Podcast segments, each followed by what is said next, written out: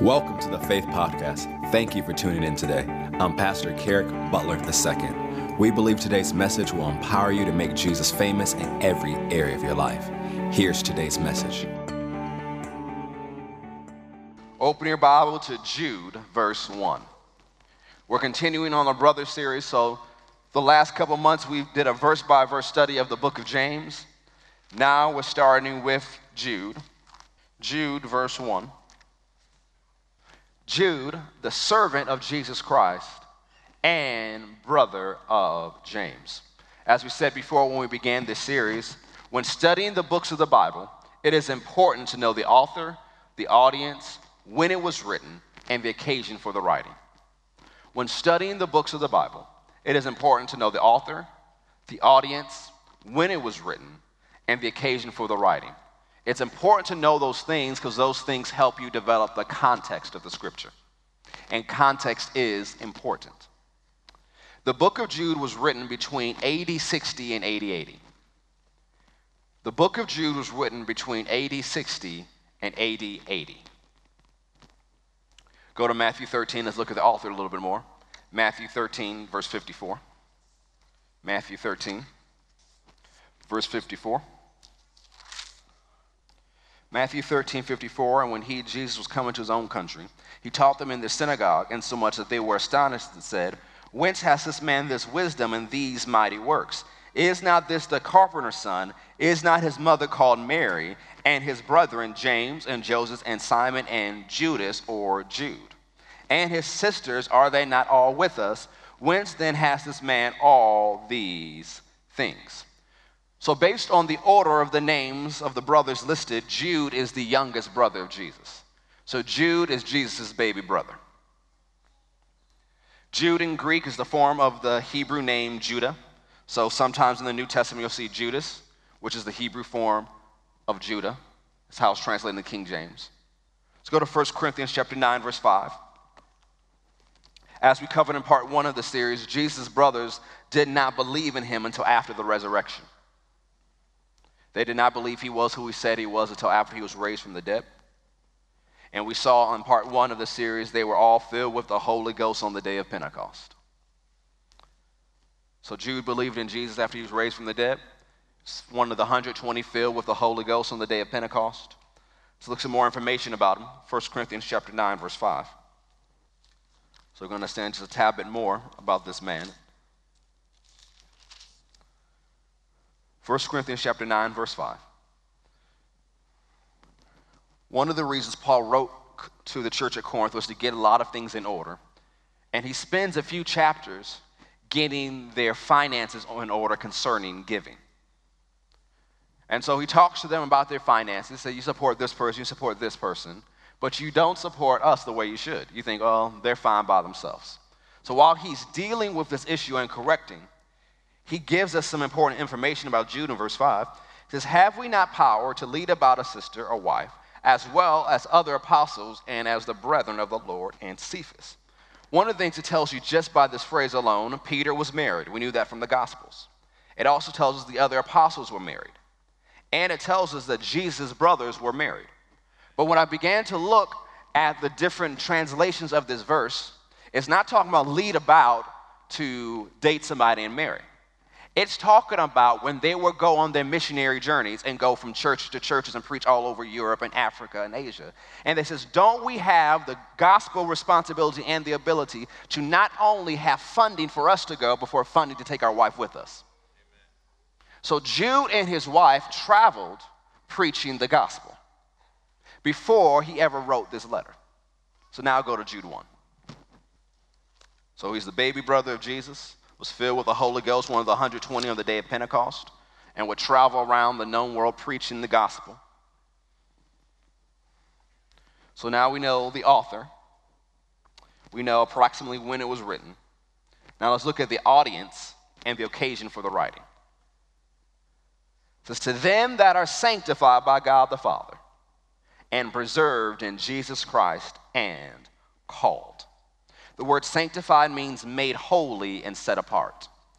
The word sanctified means made holy and set apart. Preserve means to keep, to guard, or to attend to carefully. It means to keep, to guard, or to attend to carefully. The New Living Translation translated as kept safe in the care of Jesus. The word called means to be invited or to be chosen. So, what is Jude saying here? You are invited, chosen, set apart by God, and attended to and kept safe in the care of Jesus. So, he's also talking to us. And it doesn't matter what you go through in life, you have to remember God invited you. And then it was also said another way, Jesus said it, you didn't choose me, I chose you. So no matter how you try to disqualify yourself, because how many times you messed up, you didn't choose God, God chose you. He knew you had issues. He knew you had problems. He knew you would make mistakes, yet he chose you anyways. And when you look at whatever He has called you to do, and you think, I can't do it because of all my issues, then God believes in me more than I believe in myself because He chose me to do it. So you are invited, you are chosen, you have been set apart by God, and God attends to you and wants to keep you safe in His care. So that's how Jude begins his book. Then he says, Mercy unto you, God's kindness, His compassion unto you, peace and love be multiplied. So, not just receive these things, let it keep increasing. Keep increasing in the manifestation and the awareness of God's kindness, of God's love. Increase in peace. Don't be tossed to and fro, but grow in peace. Then he says, Beloved, when I gave all diligence to write unto you of the common salvation, the word common means what we share. So, what is shared by many. So he says, I'm writing to you about what we all believe. Our shared salvation that belongs to many people. It was needful for me to write unto you and exhort you that you should earnestly contend for the faith which was once delivered unto the saints. This is what he's saying. I wanted to write to you about one thing, but it was more important that I write to you about something else. He says, I wanted to sit down and write to you about the salvation we all share, but there's another more pressing issue. You got to think if a preacher's preaching about salvation, that's a hugely important issue. But he says there was something more important that I had to write to you about. Because I had to write to you and exhort you, encourage you, beg you, implore you that you should earnestly contend for the faith. Earnestly contend means to fight intensely for what you believe. If you have to tell someone to fight intensely for what they believe, they're not fighting for what they believe, and they believe almost anything that comes by. Says, I need you to fight intensely for what you believe. What does he say next? Which was once delivered unto the saints. So, what is he saying? What we believe came from God Himself, and He gave it to His people forever. I need you to fight intensely for what you believe because we didn't make this up. It came from God Himself. It's what God gave to His people, and it's forever. So you need to fight for what you believe. Why do they need to fight for what they believe? For there are certain men crept in unawares. Crept in unaware means to enter secretly and to settle in alongside. So not only did these people come in, they took up residence. They joined the church. They went through membership classes. They're part, but for an ulterior motive. The Amplified Classic Edition says, they gained entrance secretly by a side door. The message version says they infiltrated our ranks. The New Living Translation said they wormed their way into your churches. Who were before of old ordained to this condemnation that means their punishment and judgment was prophesied about a long time ago. Like God said, anybody who will do these things will run into a certain judgment. Notice it calls them ungodly men. Now, when people say ungodly men, okay, there's people who didn't believe in God. That's not what that phrase means. It means those who are irreverent, destitute of reverential awe towards God. Or, in other words, they do not respect God, they act against what God commands and desires.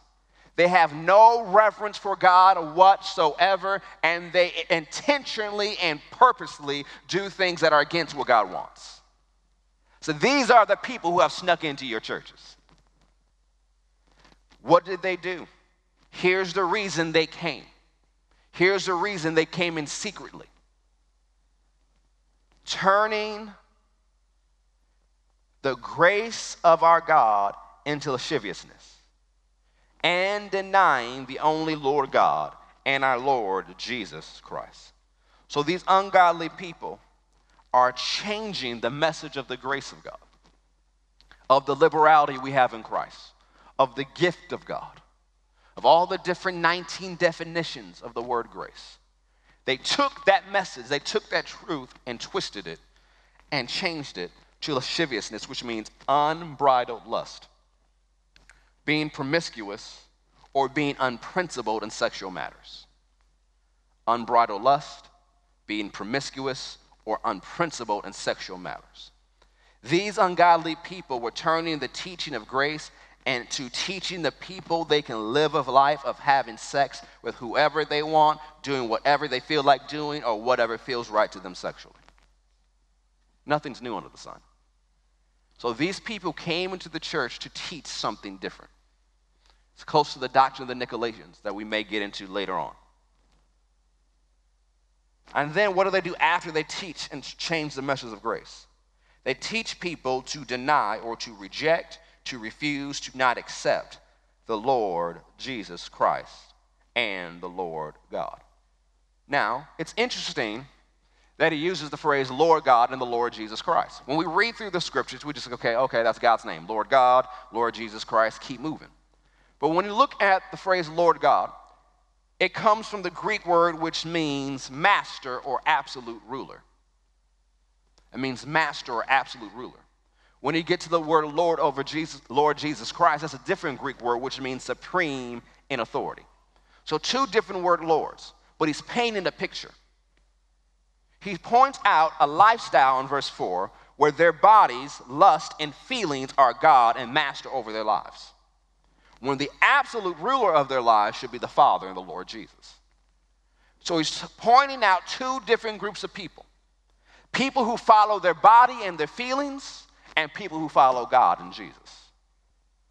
The occasion of this letter is to combat false teaching, to combat heresy, and encourage believers to stand strong in what they believe.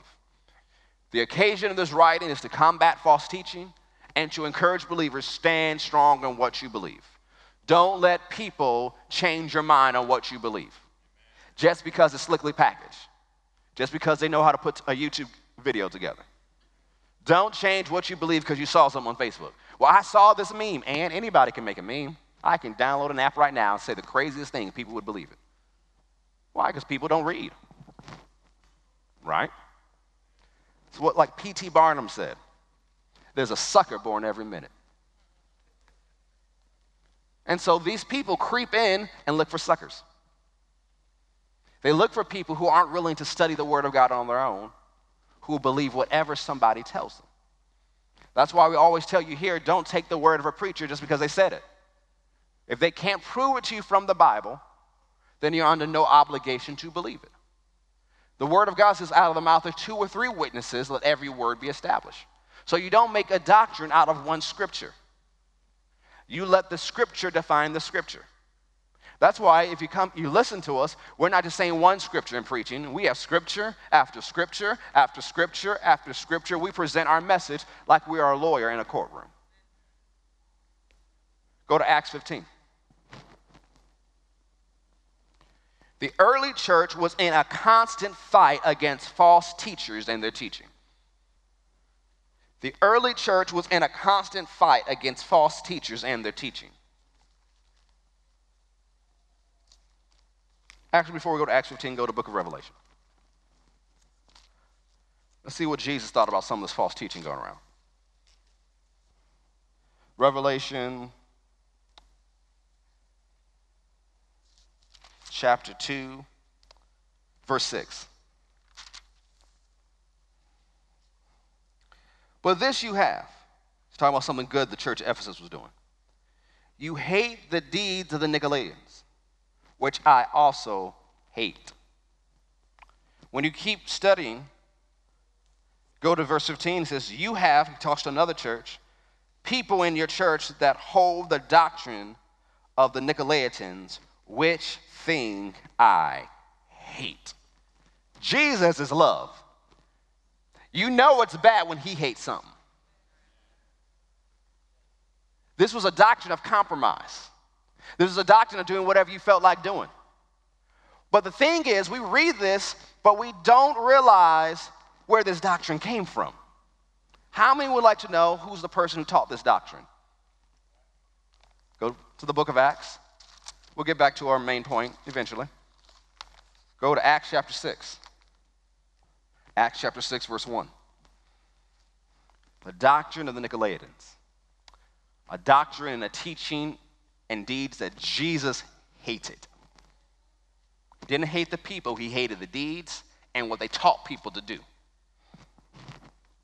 Acts chapter 6, verse 1 And in those days, when the number of the disciples were multiplied, there arose a murmuring of the Grecians against the Hebrews because their widows were neglected in the daily ministration. What is this? Is racial strife and racial issues. The Grecians were Hebrews who grew up in the Greek world, they spoke Greek. And so, while you may look at them and not be able to tell a difference, they had a difference between each other. A lot of times, I may get into the Sunday a couple Sundays from now. When we think of the word racism, we think black and white. Why? We live in America. That's how we think. But if you go to other places, you can go to a place where there's an Africa or Europe, and to your American eyes, everybody looks the same. But if you ask them, it's like, oh no, they got this different, they got this different, they got this different. You don't know what their tribe did, you don't know what their family did, and they still break up in the same way. So racism is not anything new. What is it backed by? The spirit of division. There's that racial part that is a fleshly thing, part of sin. You may get into that sometime this month.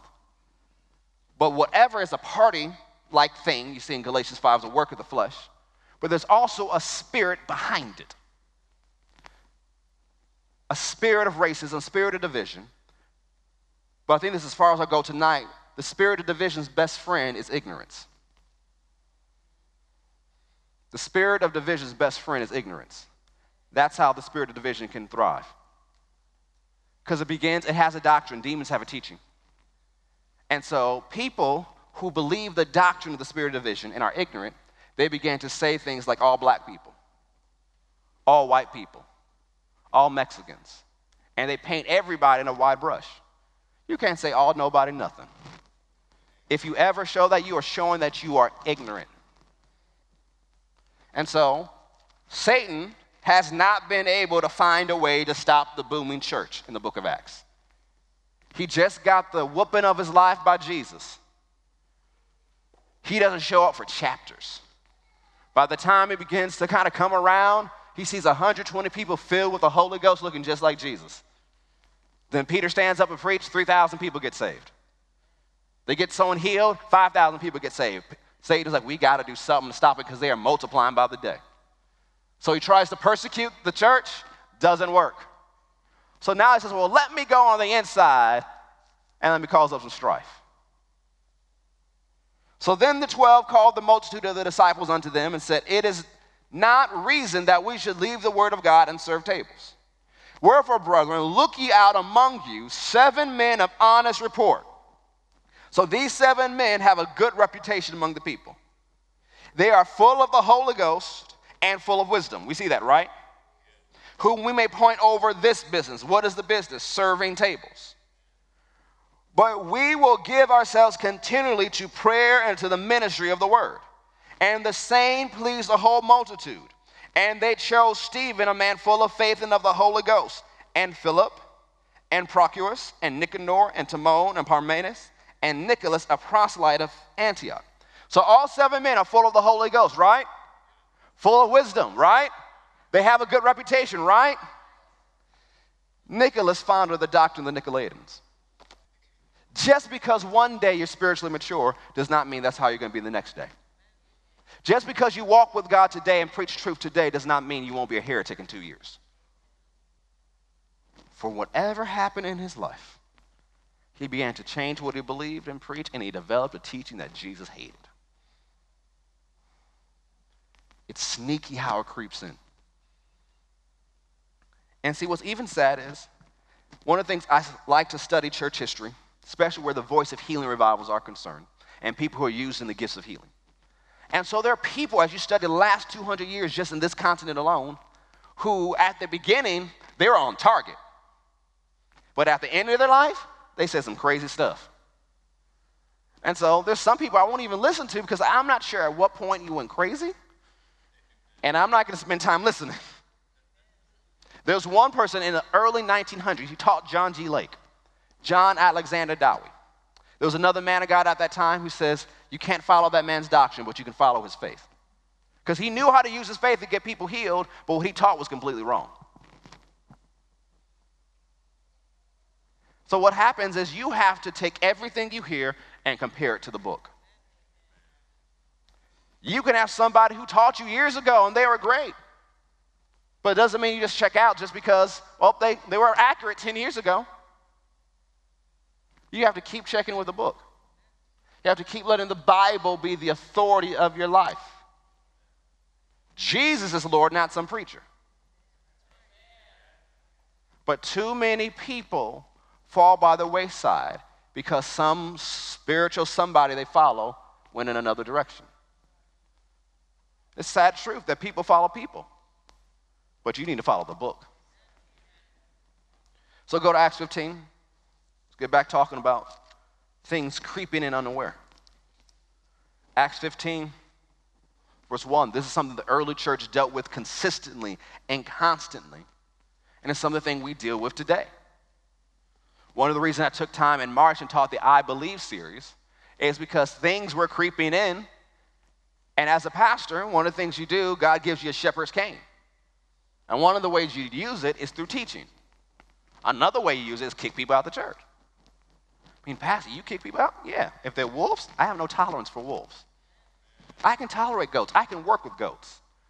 But if you are a wolf, you're about to be put out. And if you keep messing with me, you'll be put out on Front Street. I have no tolerance for wolves. Why? I have the responsibility from God to protect the sheep he's entrusted to me. So, Acts 15, verse 1 And certain men which came down from Judea taught the brethren, this is the church of Antioch, where Paul and Barnabas and others are, and said, Except you be circumcised after the manner of Moses, you cannot be saved. So, what are they teaching? You can't go to heaven unless you're circumcised like the rest of the Jews. This was a church that had Jews and Gentiles. How many know membership class would be have a lot less men if the last step of the growth track was, oh, now you believe you've gone through the classes, and now we got some knives in the other room. Go ahead and get in line and we'll handle it for you. How many know some guys are like, yep, uh, this is not the church for us. Let's find somewhere else. Let's watch online. So they come preaching and says, You can't be saved. You can't go to heaven unless you are circumcised, like Moses said. When therefore Paul and Barnabas had no small dissension, what are they doing? They're earnestly contending for the faith and disputation with them. They determined that Paul and Barnabas and certain other of them should go up to Jerusalem unto the apostles and the elders about this question. They said, Oh, you came from so and so? We're going to go talk to so and so ourselves. And as we said in part one, they went up to talk to James, who's the leader of the early church. So they brought this up, and let's go down to verse 24. When James and the council writes a letter back to the church of Antioch, for as much as we have heard that certain which went out from us, having troubled you with words, subverting your soul, saying, You must be circumcised and keep the law, to whom we gave no such commandment. They left on their own and said stuff we never told them to say. So, just to make sure you don't believe something crazy, that did not come from us. So, what happened? These people that left, these were believers who taught the wrong thing. And what would this wrong teaching do? Bring them into bondage, bring them into spiritual captivity.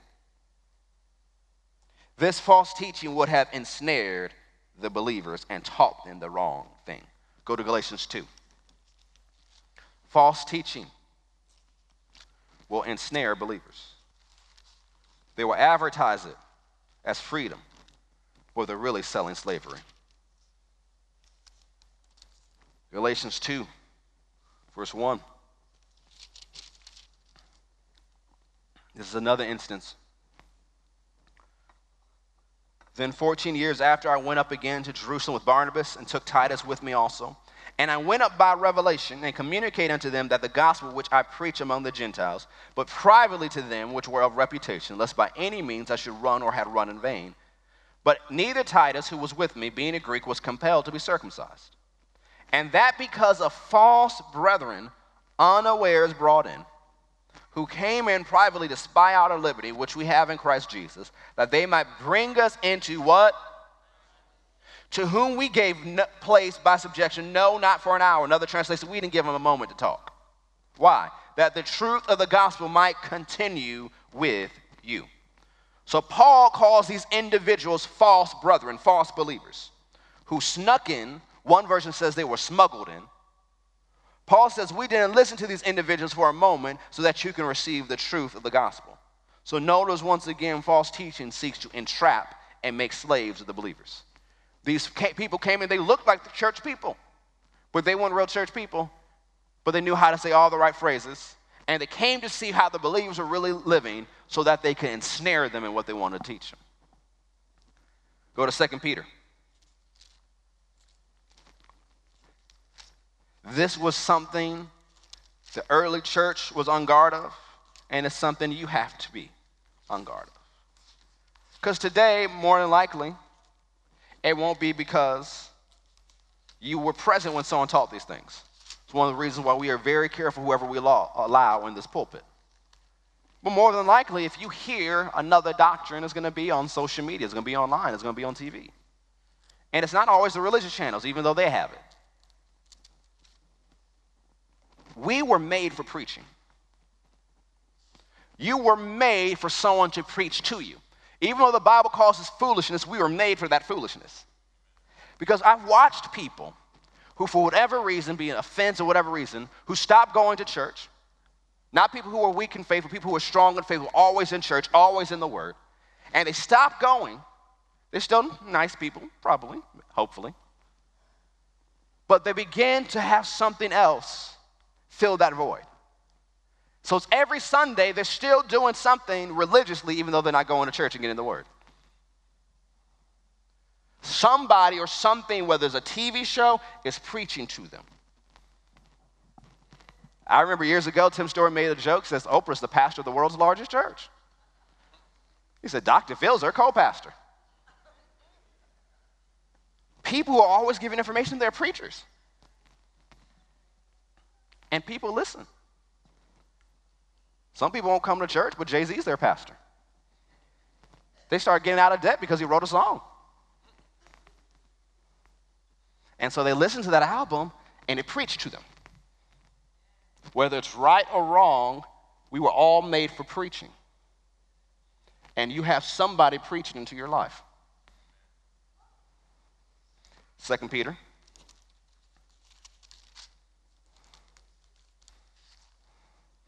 chapter 2, verse 1. Notice what he says, but there were false prophets also among the people, talking in Israel, even as there shall be false teachers among you. The Old Testament dealt a lot with false prophets, the New Testament deals a lot with false teachers. Who privily shall bring in damnable heresies, even denying the Lord that bought them, and bring upon themselves swift destruction. Notice has bought them. So he's not talking about unbelievers, he's talking about people who've become believers, who for whatever reason leave the gospel and begin to teach wrong things. He says, They will bring upon themselves swift destruction, and many shall follow their pernicious ways. By reason of the way of truth shall be evil spoken of. What has he said? He says, In the future, false teachers will come in. They used to teach the right thing, but now they teach the wrong thing people begin to follow them and people talk bad about Christianity because of it. And through covetousness shall they with vain words make merchandise of you, whose judgment now a long time lingers not, and their damnation slumbers not. The word, the phrase make merchandise of you means they will exploit you. So, one of the reasons behind some false teachers, not all false teachers, but some of them, is they say these things to exploit you, to get money from you, to get control over your lives. And they could have started right, but they end up teaching other things and bring you into captivity. Go to 2 Timothy chapter 3.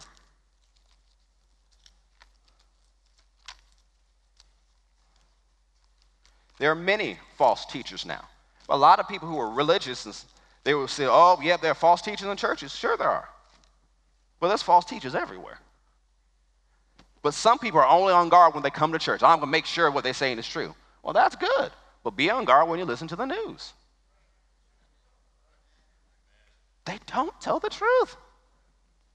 This is before fake news came out. They've been fake a long time. And sometimes it's just opinion. A lot of the news reporting you listen to right now is not news, it's opinion. You don't have journalists, you have commentators. My major in college was broadcast journalism. And one of the things they hit again and again is when you give a news report, you don't give your opinion. You say the facts. Now, if you're a smart journalist and want to influence people, you put the right facts out front. But most people don't just give the facts and says, well, this is what I think. This is who these people are. And it doesn't matter what side of the aisle they're on. You can watch one news, one news network for Republicans, watch the other one for Democrats. And people don't want to hear what the other side says, they want, just want someone to reinforce their own beliefs. So you're getting news all the time. And what's worse than the social media generation is people see something online and they believe it and they run with it even if it came from a satire website. There was an article that just went wild last week from a satire website. And I knew this organization was satire website. I saw it before, so I saw the article, didn't think anything of it. But thousands of people believed it and kept sharing it about the preacher to the point that news organizations believed it. And the whole thing was the satire organization made a joke that this preacher was traded to another church to form a super team like they were the Cavs or they were someone else. And they said in a six year deal that's shaking up the evangelical world for $110 million. So people are talking about, ah, well, those Christians with their money, blah, blah, blah. So they're going off, and it's fake. Yet people believe it. They didn't research it, they just saw it online, so it must be true. It's like two generations ago, it's on TV, it must be true. You have to be on guard with everything you hear. Research, prove it out. Don't be gullible. But what happens is the people who want to exploit you hope that you're gullible. Cult leaders hope that you're gullible. Christianity is not the belief system where you check your brain at the door. Please use your brain, God gave you one. He wants you to use it. But if you don't use it, they will exploit you. One of the reasons we had Fishers of Men in July was to give you information so when the cult leaders and cult people come, you know what to say. I had one couple I lived next door to when I was in Texas, and they came out of one of these cults, and they had their um, a relative is still in the cult, and they, in their minds they backslid, and so they called the missionaries on them to go to their door, and so they said, "Oh, we're a little early, so let's knock on someone else's door." So they knocked on my door. And I like talking to them. I have a good time. And so depending on what, you know, I can see where they are, I start talking to them. And so I said, well, I talk because they pair them up, the older missionary and the younger missionary. The younger one just got into it. The older one's been there for a while. So I start talking to them about miracles and the power of God. I said, have you seen a miracle? Well, no. So let me tell you about a few. Talk about people getting healed and delivered. And so the younger one's like, really? Wow. Wow. I'm drawing him in. I am working it the older missionary's like, we got to go. He's like, oh, time to go. Oh, sorry, sir. It's good talking to you. We want to write here. Oh, no, I've read it before, but here's what I want you to do. I've had missionaries come to my house. You know, they want to pray for you. He says, let me pray for you and lay my hands on them. I send them away. And they walk away not knowing what to think. And so they left and they went to the people they're trying to reach, and their response was a little bit different. And they just sent them on the way. They came to me and talked to me later and says, the next time they come, we're going to tell them our pastor lives next door. They said, and they told me why they left. They didn't even know the word. They, go to, they would go to a word church now. They said, We didn't know the word. We just knew they were crazy and we just left. And so they will try to, you leave, they try to bring you back in. But you got to know what you believe so that you can earnestly contend for the faith. And it's not just against false religions and cults, it's against people who believe whatever crazy stuff they see on TV. There are some people, it depends on the day, they believe something different. They just hopping over to different belief systems. 2 Timothy 3 talks about that. Verse 1 This know also that in the last days perilous times shall come. Dangerous times shall come, and we live in the last days. So you're used to living in dangerous times. You live in more dangerous times than people in the Bible. So Paul is telling Timothy, he says, You think you're going through something right now, but at the end, there are going to be some people that will live through some dangerous times. Now, here's why the dangerous times. For men shall be lovers of their own selves, covetous, boasters, proud, blasphemers, disobedience to parents. That phrase, disobedience to parents, means parents can't control their kids no more. Unthankful, unholy, without natural affection, which means families don't love each other anymore. Truce breakers, false accusers, incontinent means they have no self control. Fierce, they're savages. Despisers of those that are good. Traitors, heady. That word heady means they are rash, they are reckless. High minded, lovers of pleasure more than lovers of God. It doesn't say they won't love God, but they love what feels good above loving God. They have a form of godliness. So it doesn't mean they won't be religious, they won't have a form of religion. They have it, but they deny the power of God. From such turn away. Why? For of this sort are they which creep into houses. That word creeps means they disguise themselves and sneak in. Because remember, even Satan comes as an angel of light. And lead captive silly women. This word silly means unstable and needy. needy morally weak, spiritually small, and vulnerable. It means unstable and needy, morally weak, spiritually small, and vulnerable. Laden or burdened down with sins, led away with divers lust. What do these people do? Ever learning and never able to come to the knowledge of the truth. So these are believers, right? They don't live the way they should the way down with sin, following what their feelings, and here comes somebody disguised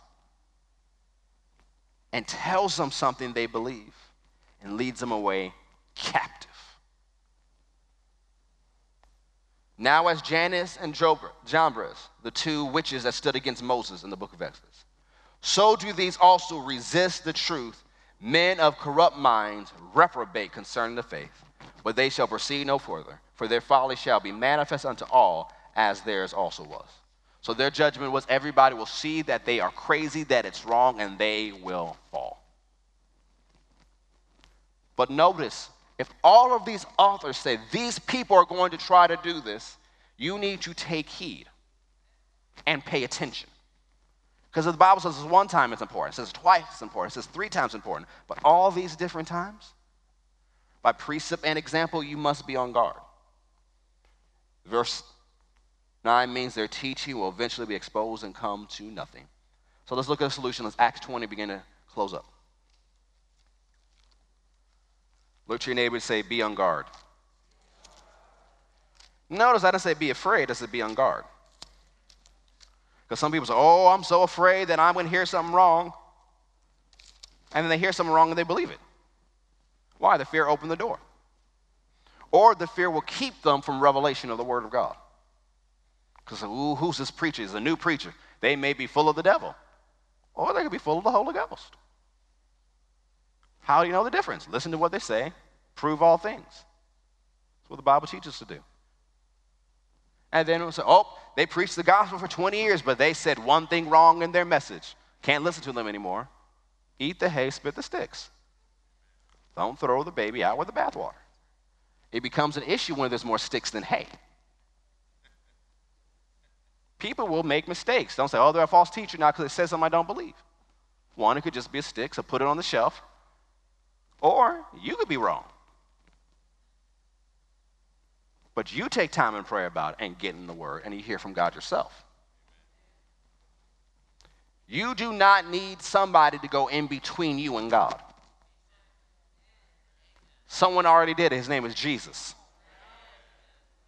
So you can go to God yourself and get an answer. You can have a personal relationship with God, and you need to.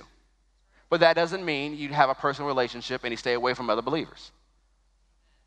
Ooh, some church people are crazy. Well, you may be one of them. That doesn't mean you stay away from church just because someone offended you or you met a crazy person. I've met a lot of crazy people at church. I've seen it over the years. I have the best stories, I really do. I went to a school and I met more. See, Tulsa, I love Tulsa. It's a special place, though.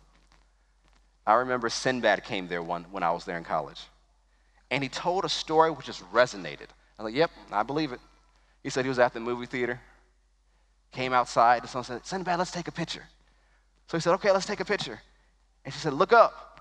He did. He says, Jesus just took your picture. I'm like, yep, I believe it. Because people are spooky. But some people believe crazy things. You can't find it in the Word, but they believe it. Look at your neighbor say, don't be spooky. Look at your other neighbor say, don't turn into Casper. And for the youth who are like, who are Casper? It was a show a long, long time ago. Don't worry about it. Acts 20, verse 28. So, Acts chapter 20, the end of this chapter, Paul is having a ministers' conference outside of Ephesus. So, he invites all the pastors and ministers that are in the city of Ephesus, and he ministers unto them, and he says, Take heed, therefore, pay attention to yourselves and to all the flock over which the Holy Ghost has made you overseers, to feed the church of God. How do you feed it? With the word of God, which he has purchased with his own blood. For I know this, that after my departure, after I leave, shall grievous wolves enter in among you, not sparing the flock, also of your own selves. So wolves will come from the outside, but there's some wolves that can come dressed like ministers. They arise speaking perverse things to draw away disciples after them. Therefore, watch and remember that by the space of three years I ceased to warn everyone night and day with tears. So, how do you watch? What do you do? Verse 32 gives us a clue. And now, brethren, I commend you to God and to the word of his grace, which is able to build you up and to give you an inheritance among all of them which are sanctified. So, what do you want to do to be guarded against following after false doctrine and being taken away captive? Stick with God, stick with His Word, and stick with people who follow His Word. Stick with God, stick with His Word, and stick with people who follow His Word. Because what happens if you try to be a loner, Satan can pick you off easy.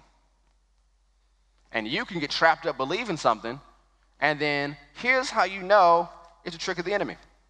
You start listening to this person, and you don't want to go to church no more. So I'm just enlightened. I'm just more advanced than them. No, you just picked up a devil somewhere. Because anything that's telling you to do against the word of God, it's not from God. And God said, don't forsake the assembly of yourselves together. So if anything that teaches you you don't need to go to church that often, you really don't need to go to church anymore. You can stay at home and be spiritual It's against the Bible. Oh, we're the real Jews. No, you ain't. Come on, please. Oh, the lost tribes. The tribes aren't lost. Read the Bible. Because Luke talks about one of the tribes that's lost. It's like, well, if it's lost, Luke did not know that. But people start saying these things, they pull people away from church. They begin to believe different things, and Satan snipes them off and they used to be strong in faith. And so one of the things I do is I watch, you know, because I grew up in this church. I grew up in the Word of faith. I grew up. And so there are people who grew up with me or people who I knew were leaders, and so I watched their lives. There's some people make decisions, well, you know, I don't believe this anymore, so I watched their life. What does their new gospel or what they believe, what does it produce in their life? Because if you're going to watch, watch and pray. Is it of any valuable? Because if it is valuable, it will show up in your life. And I see, and a lot of these people are angry, offended, bitter. They start doing things, they're like, oh, you should never do that. Drunks, immoral. All these different things because they began to believe something else. And now they believe they know better than everybody else and better than the book. You can't let that be you. You have to be on guard. Go to Ephesians 4 and we'll close here. So stick with God, stick with the Word, and a community of believers that believe the Word. This is why Jude wrote his book to encourage believers to earnestly contend for the faith and to combat false teaching. Ephesians 4:11 And he Jesus personally gave some apostles and some prophets and some evangelists and some pastors and teachers for the perfecting of the saints for the work of the ministry so for the maturing of the saints so they can do the work of the ministry for the edifying of the building up and the encouraging of the body of Christ how long are these gifts supposed to operate? Till we all come into the unity of the faith, till we're coming in unity. Does not mean we'll all believe the same thing. But it does mean we'll operate together in unity and we'll stop bickering between each other. You don't have to believe everything another believer believes. But you can walk in love towards them. You can agree to disagree. Till we all come into unity of the faith and of the knowledge of the Son of God unto a perfect or a mature man, unto the measure of the stature of the fullness of Christ. That's where we're he- heading. But note what verse, verse 14 says that we henceforth be no more children, tossed to and fro and carried about with every wind of doctrine by the sleight of men and cunning craftiness whereby they lie in wait to deceive. Our mark of spiritual immaturity is going back and forth from what you believe and changing with every new doctrine or teaching that comes out. The Bible says if you do that, you're a spiritual baby. You can say 50 years and still be a spiritual baby. But speaking the truth in love may grow up into him in all things, which is the head, even Christ, from whom the whole body fitly joined together and compacted by that which every joint supplies according to the effectual working in the measure of every part, making increase of the body unto the edifying of itself in love. So, grow up in God and in His Word. So you cannot be taken prey by false teachers and be exploited and chained and led away from the truth. Be on guard and don't so easily eat every spiritual thing you hear. Well, it sounded good. Doesn't mean it's right. A lot of things sound good. I can make anything sound good if I put the right beat behind it. Doesn't mean it's right. So you have to judge everything. Everything you continue to allow in your ear gates, you put in front of your eyes, judge it. Is it truth? Do I believe what it says? And the thing is, well, if that's the case, I can't watch the news. No, you can watch the news. Just take it with a grain of salt. And sometimes you got to talk back. Oh, this disease is spreading in your area. Nope, not in my house. Oh, it's a new flu. Not in my house. Oh, the economy's going down. Not in my house. And so learn things to agree with and disagree with. Because you can have politicians that say stuff that sound good, but you have no idea how they're going to do that. So just say, you know what, I agree with that. That's going to come to pass. Doesn't mean you have to believe who's going to do it. Just going to say, that's going to come to pass. How? Jesus got something up his sleeve. That is going to come to pass. What you don't agree with, like, nope, I bind that. That's not coming to pass. You got to be spiritual people. You got to learn how to pray. You can't let the news move you. Move the news. You have to use your authority. You have to stick with the word, and you have to be people of prayer. We are the church of the Lord Jesus Christ. We're the most powerful entity on the earth ever. It's time for us to act like it and not be led away into false teaching, enchained, and led away from the truth. And at the end of our lives, we look like a poor excuse for a believer, where we don't even know what's true anymore, what's right anymore, what we believe anymore. And you used to be a spiritual champion. Stick with the word, and for the rest of your days, should Jesus tarry, you will always be a spiritual champion. Stand to your feet. Let's lift our hands and thank God for the word of God. Father, we thank you for your word. We thank you that it has the power to keep us, the power to strengthen us, the power to show us the way to live. And we thank you for the Holy Spirit who opens our eyes to the word. We thank you, sir, that you live on the inside of us, you rest upon us, you dwell among us. So we give you all the glory, honor, and praise for revelation, for helping us live in line with the truth. We don't have to do it by ourselves, but you've given us grace. You've given us the power of your Spirit that enables us to live the way we should live. We're not going to turn the grace of God into lasciviousness and doing whatever we want, but help us live the way you have called us to live, because that is the blessed path. That is the path of your love that you prepare for us because of your extravagant love towards us. Give you all the glory. In Jesus' name, amen. Every head bow, every eye closed in prayer, all hands down. We don't want to close out an experience by giving people the opportunity to make Jesus. I hope you enjoyed today's message. We never want to close a broadcast without giving you an opportunity to make Jesus the Lord of your life. So if you've never asked Him into your heart, you've never made Him your Lord and Savior, pray this prayer with me today and mean it from your heart. Say, Heavenly Father, I believe that Jesus is your Son. I believe that He died for me, but on the third day, you raised Him from the dead. Dear Lord Jesus, come into my heart, save me now, forgive me of my sins, fill me with your Spirit, and help me to live this Christian life.